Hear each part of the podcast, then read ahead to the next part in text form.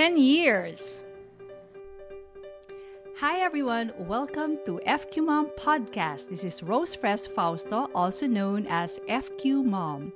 FQ stands for Financial Quotient, your ability to make sound decisions and actions with regard to your personal finances. In other words, it's the IQ and EQ of handling money.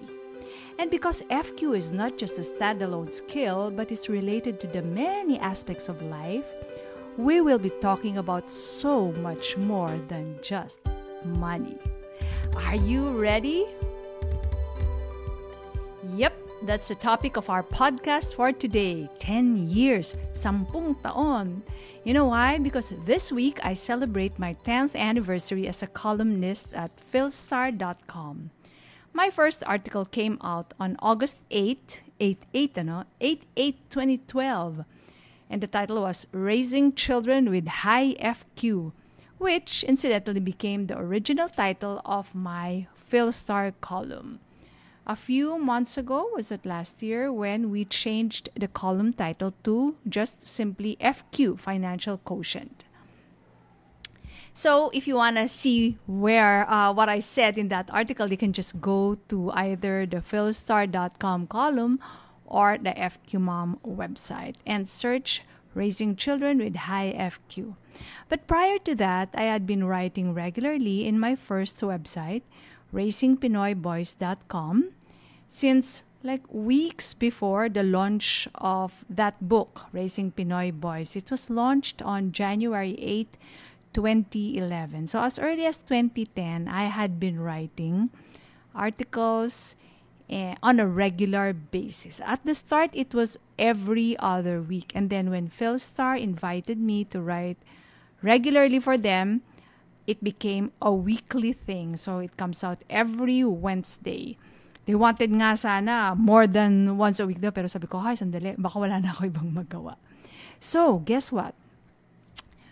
In the span of over a decade of writing, kasi I started earlier nga than the Philstar, no? I have written over 500 articles. Siguro nearing 600 na.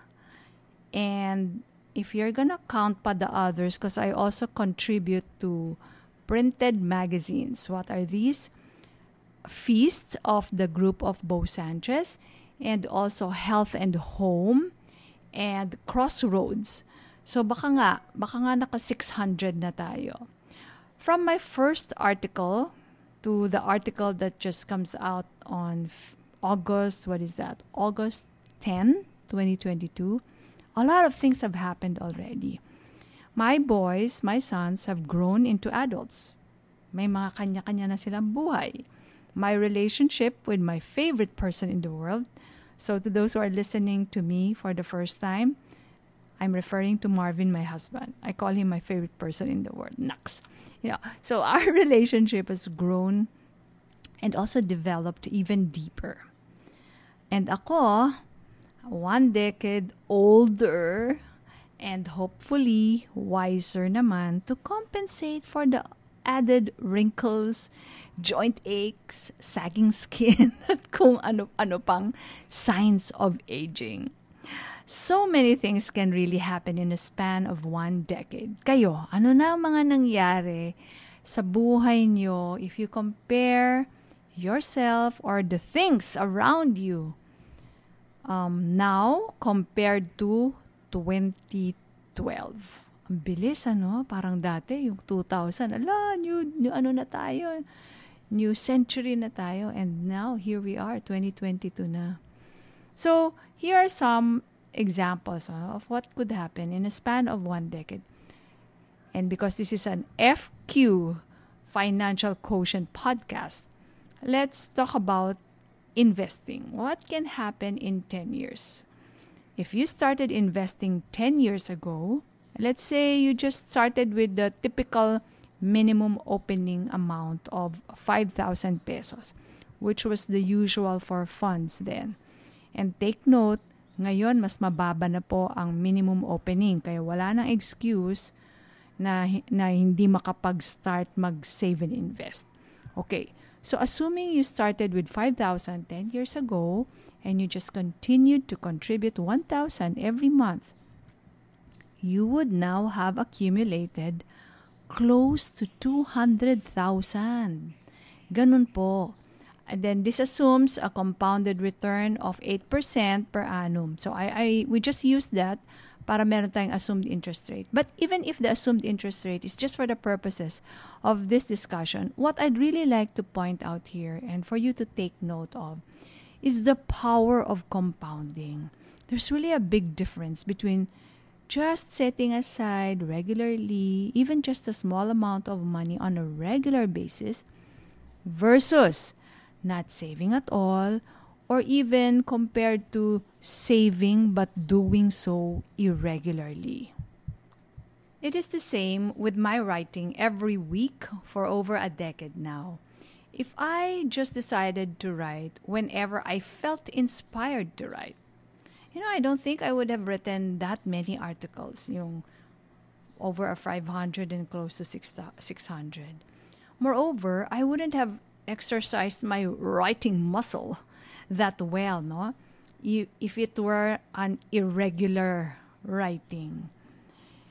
I wouldn't have written some of the topics that I've written. Nakakatuwa nga yung iba kahit na wala masyadong parabang yung wala masyadong um, super super connection but uh, of course everything naman that we talk about when we talk about money it's always related to our uh, the other aspects of our life no so I wouldn't have probably written a lot of the interesting articles that I've written if I only did it on an irregular basis. And I wouldn't have reached as many readers if I only wrote irregularly. And you know, I was trying to look back at the articles um, I wrote in 2012. I can't help but remember the lovely feedback I received from you. In fact, do you know that a great source of my topics came from you? Here are just a few of those that ins- that were inspired by your letters. So yung isa, it's entitled Help, my daughter is developing an expensive taste. This was written to me by a mom na tatataranta siya kasi masyado na, na daw nagiging expensive yung taste ng daughter niya. So, she was worried na maging magastos. So, I would just like to tell you a short story about that, no? So, that was between a mom and daughter, but I had an experience sitting beside a mom, a mom of a boy, a savior boy, and I was like a first time Xavier mom that time. Eh. My my son was only my oldest son was only in nursery. And then I was seated beside a mom who's how many sons but did she have? I don't know. But she's like um medyo how many years a Xavier mom na. So this is what she gave me as her feedback of be- being a Xavier mom. Sabi niya, you know, I'm really happy with Xavier. It's just that my son has developed a very expensive taste. and you know, that warned me. And I really became conscious na talagang um, in the subtle ways that I could teach my children, I taught them na not to be so brand conscious. Kasi syempre, maraming mga uh, rich classmates who would be wearing mga signature outfits. So, I think I was quite successful in doing that. Okay, here's another one. Um, an article about work life balance. So there were a few readers who wrote to me, uh, alam the usual guilty mom syndrome of working mothers. So I have a lot to say about that. So you can check it out in my website or in my philstar.com column may author's archive doon eh. What else? Um, um, somebody also asked me if the the son was already suitable. Para bang is my son ready to have a credit card? So to those of you who are thinking of giving their children extension credit cards you may check that out. And what else? Somebody who asked what to do with his hard-earned retirement funds. Nako napaka-recurring question nito. So, I've also written about this a few times. What else? Oh, this one is interesting. The title of the article is My Allowance, Please, Honey. So this was a mom who had a husband who's a good provider, but she was a little bit concerned because wala siyang sariling pera. So, yun, sabi niya, para bang, do I have to ask for allowance? So, you can check that out also.